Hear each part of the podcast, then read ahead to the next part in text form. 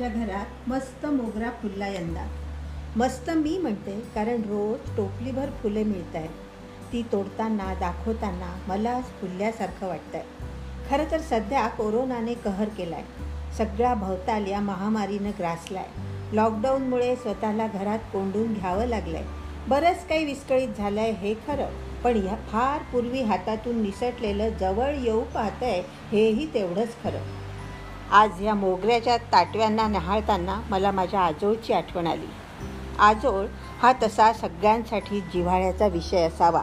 निध निदान माझ्या पिढीतील जवळपास सगळ्यांच्याच आजोळच्या आठवणी थोड्याफार फरकाने रम्य अशाच असणार. मी काही वेगळं सांगणार असं नाही पण थोडंफार जाणत्या वयातलं असं ते सात आठ वर्ष इतक्या उत्कटतेने आयुष्याला भिडले ना की कुठलीही गोष्ट मग ती साध्या मोगऱ्याच्या फुलांची असो ना थेट आजोळीच घेऊन जाते. शिरपूर अकोला जिल्ह्यातलं एक लहानसं गाव. जैनांची काशी ही त्या गावाची ओळख. माझ्या लहानपणी अकोला किंवा वाशिमवरून नटवरच्या बसेस शिरपूरला जा नि बसेस शिरपूरला जावे लागायचे. मालेगाव आलं की शिरपूरला पोहोचलं असं वाटायचं. उन्हाळ्याच्या सुट्ट्या लागल्या की मला आणि प्रदीपला शिरपूरचे वेध लागायचे. मग कधी पिताजी किंवा कधी अण्णा.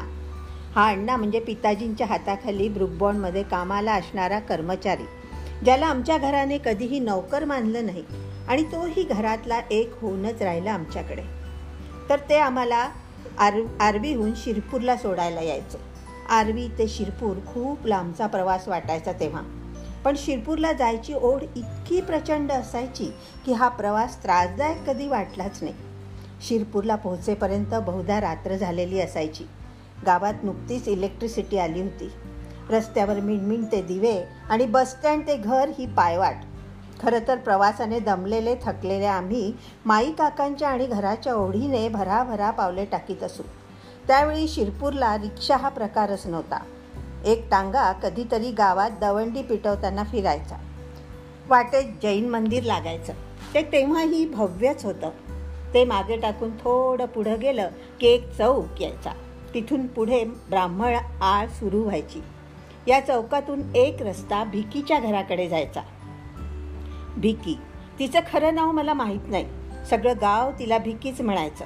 नवसाने झाली म्हणून भिकी हे नाव आयुष्यभर तिच्यावर लादलेलं आणि तिनंही ते विना तक्रार मिरवलं हे विशेष. त्या चौकातूनच समोर माझ्या आजोळचं घर दृष्टीपथात यायचं. आणि आम्ही दोघेही धूम पळायचो. घराच्या समोरचा मारुतीचा पार मोठं वडाचं झाड त्या झाडालाच गोलाकार पार.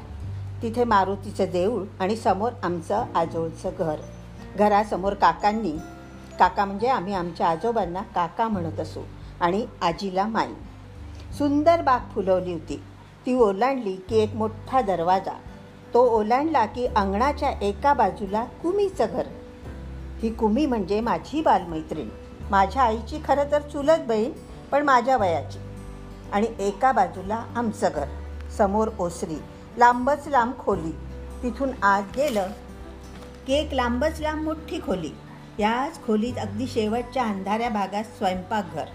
तिथे आमचे माई दिवसभर रमलेली असे. त्या खोलीच्या समोरच्या भागात उजव्या हाताला एक मोठी खिडकी. मी आणि प्रदीप घरात असलो की कायम तिथे बसायचो. त्या खिडकीतून खाली उतरलं की विहीर होती. विहिरीला रहाट आणि पलीकडे अंगण गोठा आणि त्या पलीकडे रमाचं घर. रमाची आई म्हणजे वच्छी काकू कायम विहिरीवर पाणी भरत असायच्या. आणि प्रदीप त्यांच्या आणि नानांच्या य म्हणजे त्यांच्या यजमानांच्या खोड्या काढी तिथेच बसायचा. याच खोलीतून उजव्या हाताला दोन पायऱ्या चढून वर गेलं की माझघर. हे माझघर ही तसं लांबोळकं मोठं. अर्ध्या भागात वेगवेगळी जाती उखळ मुसळ खलबत्ते धान्याच्या कोठ्या कणग्या डबे सुपे किती सामान ठेवलेलं. माई सकाळी एकटी जात्यावर दळत असायची. गव्हाचे ज्वारीचे एवढेच कशाला? अगदी लोणच्यासाठी मोहरी दळायचेही छोटेसे जात जाते वेगळेच होते जे मी माझ्याकडे आणले पुढे कौतुकाने. याच खोलीत मोठमोठ्या चिनी मातीच्या बरण्या होत्या. त्यात आंब्याचं मोहरीचं गुळाचं तक्कू मिरचीचं लिंबाचं हळदीचं भोकराचं इतक्या लोणच्याचे प्रकार असत. एकटी माई लोणच्याचे इतके प्रकार करत असायची. तिच्यासारखी कष्टाळू बाई माझ्या पाहणीत तरी दुसरी नाही.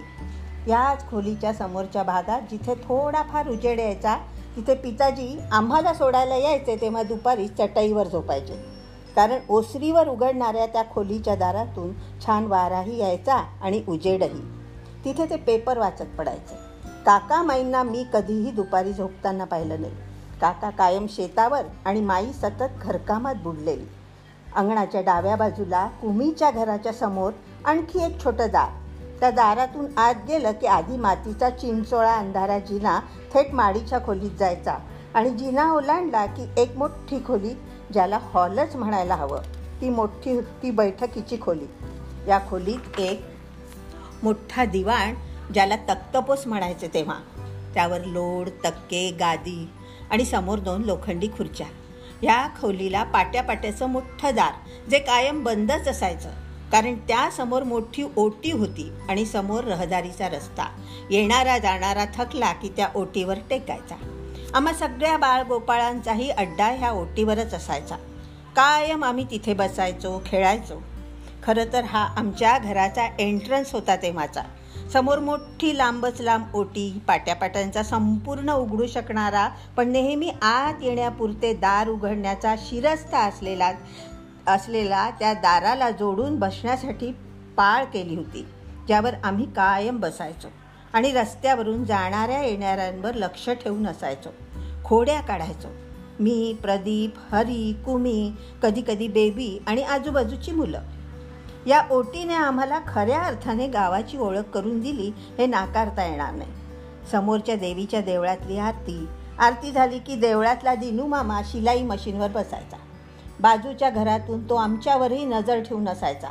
मला हे देवीचं देऊळ भारी आवडायचं. मोठं सभामंडप शेणानं साव सारवलेलं. त्याला लाकडी खांब मध्यभागी उच्चासनावर थोडी उग्र वाटावी अशी भव्य देवीची मूर्ती. डोळे वटारून बघते असा भास व्हायचा पण तेव्हाही तिची कधी भीती अशी वाटली नाही. घरात जशी माई दे माई तशी देवळात दिनू मामाची बायको तशी ही देवी. अगदी साधी सुधी आपल्यातलीच वाटायची. सकाळी काका दुर्ढीभर टप्पोरी मोगऱ्याची फुलं आणून द्यायचे. पहिला हार देवीला माझाच असावा हा आग्रह असायचा माझा. बैठकीच्या खोलीत उन्हाळ्यात आंब्याचा माज पडायचा. त्यातले रस काढण्यायोग्य आंबे निवडणे खराब झालेले फेकून देणे आंबे खालीवर करणे यात काका गर्क असायचे. ओटीवर असणाऱ्या प्रत्येकाला काका आंबा द्यायचे. आमच्याकडे पडायचा तेवढा आंब्याचा मास त्या भागात कुणाकडेच नसायचा. खोलीभर पसरलेला आंबा आणि दूरवर पसरलेला त्याचा गंध. मला हे सारं खूप म्हणजे खूपच अभिमानास्पद वाटायचं. हे सगळं आपलं आहे याचं अप्रूपही वाटायचं. आजूबाजूलाही सगळ्यांकडे शेती आंबे असायचे पण खाणारी तोंडही भरपूर. आमच्याकडे माई काका गंगू आजी आणि आम्ही दोघं. प्रत्येकाच्या आवडीचा आंबा ठरलेला असायचा. प्रदीपला केळे आंबा मला केशर किंवा लाडू आंब्याचा रस आणि चोखायला गोटी आंबा. कितीतरी प्रकारचे आंबे असायचे. आमच्या काकांनी स्वतः लावली प लावलेली पंधरा आंब्यांची झाडं फळांनी लगडलेली मी पाहिली आहेत. तर प्रत्येकाच्या आवडीच्या आंब्याचा रस आठवणीने करायचे काका. त्यांना स्वतःला माईला आंबे खाताना मी कधी पाहिलं नाही. ते आम्हाला आणि येणाऱ्या येणाऱ्या जाणाऱ्यांना खाऊ घालण्यातच तृप्त व्हायचे बहुधा. बैठकीच्या खोलीतूनच माडीच्या खोलीत जाण्याचा मातीचा जिना होता. अरुंद असा. ही माडीची खोली अगदी बैठकीच्या खोलीच्या वर होती आणि तेवढीच ऐसपैस. ही बहुधा अम्माची खोली असावी. तिची पुस्तके खेळणी अशा बऱ्याचशा खुणा ती खोली बाळगून होती. अम्मा मात्र कधी आमच्या पाहण्यात शिरपूरला आलेली मला आठवत नाही. त्याचं कारण माहीत नाही. विचारलेलं तरी तिने त्यावर फारसं ती कधी बोलली नाही आणि आजही ती जितक्या उत्कटतेने मी शिरपूरचा विषय निघाला की मुद्दाम किंवा मुद्दाम काढून काढून मी बोलते तितकी ती कधी बोललेली नाही. नुकतंच स्वातंत्र्य मिळाल्यानंतरच्या काळातील त्या तरुणाईला शिक्षण स्वातंत्र्य याबरोबरच शहराचं आकर्षण वाटत असावे आणि म्हणून खेडी शेती शेतीला धरून असलेले जोड व्यवसाय या सर्वांकडे पाठ फिरवून ती पि पिढी चाकरमानी होऊन शहरातच स्थिरावली असावी. आपले खेडेगाव तिथलं राहणीमान खानपान सगळ्याचीच लाज वाटत असावी का त्यांना? माहीत नाही. पण अम्माच्या बोलण्यातून शिरपूरचा आवर्जून असा उल्लेख कधी आला नाही आणि ती कधी फारशी शिरपूरला गेल्याचं मला स्मरत नाही. तर तर या माडीच्या खोलीला समोर एक गॅलरी होती. तिला कठडे लावलेले होते आणि वरून उतरते टिनाचे छप्पर होते. पाऊस पडत असताना त्या गॅलरीत बसून मजा घेण्यातली गंमत काही औरच होती. माझी कुणाशी कट्टी झाली की मी एकटी त्या गॅलरीत फिरत असे. खाली सगळी मित्रमंडळी ओटीवर बसलेली आणि मी मुद्दामवरती त्यांच्या डोक्यावर. या गॅलरीतूनही समोरचा वडाचा पार देवीचं देऊळ अगदी पार समोरचा चौकही दिसत असे. ओसरीसमोर छोटंसं अंगण आणि विरुद्ध दिशेला न्हाणीघर ऐस पैस न्हाणीघर आतमध्ये मोठं पाण्याचं टाकं. एका बाजूला चूल. चुलीवर पाणी तापवायचा तांब्याचा मोठा हंडा. तांब्याचं घंगाळ. आंघोळीला. चुलीवरच्या गरम पाण्याचा तो वास. बापरे आजही ते आठवलं की वाटतं आपण किती गोष्टी अनुभवल्या आणि सहजपणे सोडूनही दिल्या. नव्हे अपरिहार्यपणे सुटल्या त्या. ज्याची खंत आजही वाटते ना मनाला? आठवड्यातून एकदा माई न्हायला घालायची. चुलीवर खतखत शिके काही उकळायची आणि त्या त्याने माई खसा खसा डोकं घासायची. चौथ्याने पाठ हातपाये घासून द्यायची. तो एक सोहळाच असायचा न्हाणं म्हणजे. मग केसांचा वास घेत केस वाळवत गॅलरीत किंवा स्वयंपाकघराच्या खिडकीत बसायचं. माईनं जे दिलं ते मी माझ्या नातवंडांना देऊ शकत नाही ही खंत वाटते. पण देणं घेणं या दोन्ही क्रिया समांतर असायला हव्यात ना? मला शिरपूरची म्हणा किंवा तिथले राहणीमान म्हणा यांची ओढ होती म्हणूनच आजही मला प्रत्येक प्रसंग काल घडल्यासारखा आठवतो.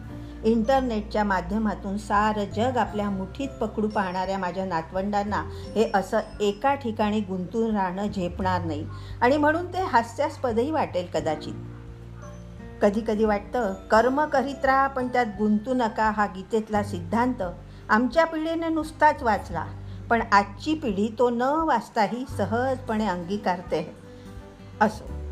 आम आमच्या ओसरी ते न्हाणी यामध्ये कोपऱ्यात एक शिडी लावलेली होती. त्याने वर टिनावर जाता येत असे. तिथे रात्री झोपण्याची मजा काही औरच होती. टिनावर खाटा टाकल्या असत. त्यावर गाद्या.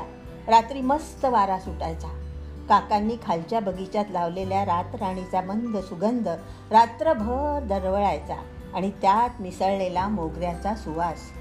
खेडेगावात तिन्ही सांजा झाल्या की सगळी शेतावरची मंडळी घरी यायची. भुकेजले असल्याने गरम गरम जेवण. पुरुष मंडळी पारावर किंवा देवळाच्या ओटीवर गप्पा टप्पा किंवा गुरुवार शनिवार भजनात रंगायची. दिवसभर उंडारून थकलेली मुलं जेवणं झाली की पेंगायची. आम्हीही लवकर जेवून टिनावर झोपायला पळायचो. समोरच्या वडाच्या पारावर काका त्यांचे मित्रमंडळ गप्पा टप्पात हास्य विनोदात रमलेले असायचे. त्यांचे मोठ्या आवाजातले बोलणे आळीभर घुमायचे. माई आपली तेव्हाही कामातच असायची. रात्रीची भांडी घासणे उरलं पुरलं अन्न घ्यायला त्यावेळी विठाबाई यायची तिची वाट बघणे. तिला अन्न देऊन तिची चौकशी कधी तिला काही घरगुती औषध लागायचे ते देणे.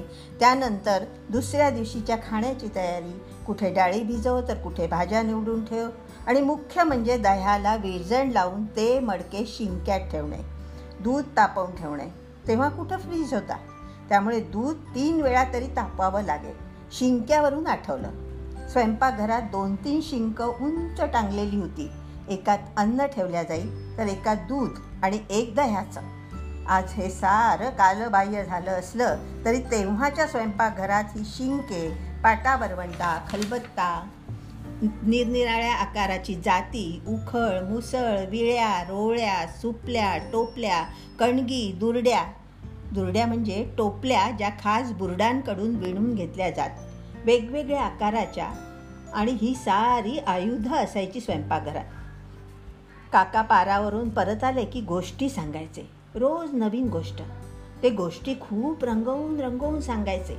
नाट्यकलेचे अंग त्यांना असावे. कारण ते नकला पण भारी करायचे. जबरदस्त सेन्स ऑफ ह्युमर असलेला हा माणूस पुढे आरवीला कायमचा राहायला आल्यावर एकदम अबोल एकल कोंडात झाला. त्यावेळेला त्याकडे फारसं लक्ष गेलं नाही म्हणा किंवा द्यावेसे वाटले नसावे कारण आम्ही तोपर्यंत वयाने वाढलो होतो ना. तरुण वयाच्या मस्तीत होतो. ज्या काकामाईंनी आमचं बालपण बहारदार केलं त्यांचं म्हातारपण सुखकर करण्याची जबाबदारी आमची नव्हती का? आता हा प्रश्न फक्त विचारत राहायचा. असो काका हाडाचे शिक्षक होते. भूगोल इतिहास गणित हे त्यांचे विषय. शिरपूरच्या शाळेत ते शिक्षक होते. आम्ही उन्हाळ्यातच शिरपूरला जायचो तेव्हा शाळांना सुट्ट्या असायच्या. त्यामुळे मी कधी त्यांना शाळेत जाताना बघितलं नाही. माझ्या पाहणीत काका कायम शेतात बगीचात फुला झाडात रमलेले. काकांना ग्रहताऱ्यांचेही ज्ञान होते. टेणावरच्या गाद्यांवर लोळताना आकाशातील ग्रहताऱ्यांची माहिती ते देत. कुठलाही विषय रंजक करून सांगण्याची त्यांची हातोटी त्यामुळे त्यांच्या खास शैलीतल्या गोष्टी आजही काल ऐकल्यासारख्या आठवतात. मी पण माझ्या नातवंडांना त्यांच्या गोष्टी अगदी हुबेहूब त्यांच्याच सारख्या ऐकवते. कोल्हा आणि कर्कोच पक्षाची गोष्ट काकांसारखी सांगण्याचा प्रयत्न जेव्हा मी करते तेव्हा पल्लवीच्या मुलींना त्या इकडेच वाढल्या असल्याने सहज कळतं. पण प्रांजलीची मुलं ऑस्ट्रेलियात जन्मलेली तरीही मी खास काकांच्या लकबीत ती त्यांना हातवारे करीत समजेल अशी रंगवून रंगवून सांगते तेव्हा त्यांनाही मजाच वाटते. झोपताना त्यांची खास पर फरमाईश असते माई कोल्हा करकोच पक्षाची गोष्ट. तर काका फावल्या वेळात आमच्याशी पत्तेही खेळायचे. पत्ते खेळताना ते हात चलाखी करायचे मुद्दा त्यामुळे आम्हीही खेळण्यापेक्षा त्यांच्यावर लक्ष ठेवण्यातच खुश असायचो. सगळ्या बाळगोपाळात ते बाळगोपाळांसारखे रमायचे. त्यांचे ते निर्वयाज हसू आठवते. तेव्हा वाटतं एखादा माणूस इतका साधा सरळ शांत असंच कसा शकतो? काकांची आणखी एक आवड म्हणजे सगळ्या बाळगोपाळांना घेऊन शेतावरची सहल डबा पार्टी. आमच्यापेक्षा तेच जास्त उत्साहित असायचे. सकाळी दारासमोर बैलगाडी यायची. माई कधी धपाटे तर कधी भाजी पोळी गाकर बांधून द्यायची. आम्ही आमचे टॉवेल कपडे एखाद्या पिशवीत घेऊन निघायचो. आमची मित्रमंडळी तयारच असायची. सगळे मग बैलगाडीत बसायचं. काका बरोबर असायचेच थोडं उन्हं वाढलं तर काकांनी बरोबर घेतलेलं धोतर दोघं मुले समोर आणि दोघं मागे असे टोकं धरून उभे राहायचे आणि आम्ही मुली मात्र आत निवांत बसायचो. खडबडीत मा खडबडीत माती भरलेला रस्ता बैल धूळ उडवत चालत राहायचे. आम्ही गचके खात पण आनंदाने गाणी म्हणत असायचो. हा बैलगाडीतला आमचा शेतापर्यंतचा प्रवास इतका विस्मरणीय आहे की पुढे त्याची सर कशालाच आली नाही. ना कार प्रवासाला ना विमान प्रवासाला. हिरवीगार शेती आमराई त्यातून जाणारा वहिवाटीचा रस्ता वाटेत तहान लागली की छागलमधलं थंडगार पाणी प्यायचं. आमचं शेत दृष्टीपथात आलं की आम्ही गाडीतून टणाटण उड्या मारत टाकाय उड्या टाकायचो आणि धूम पळायचो शेताकडे.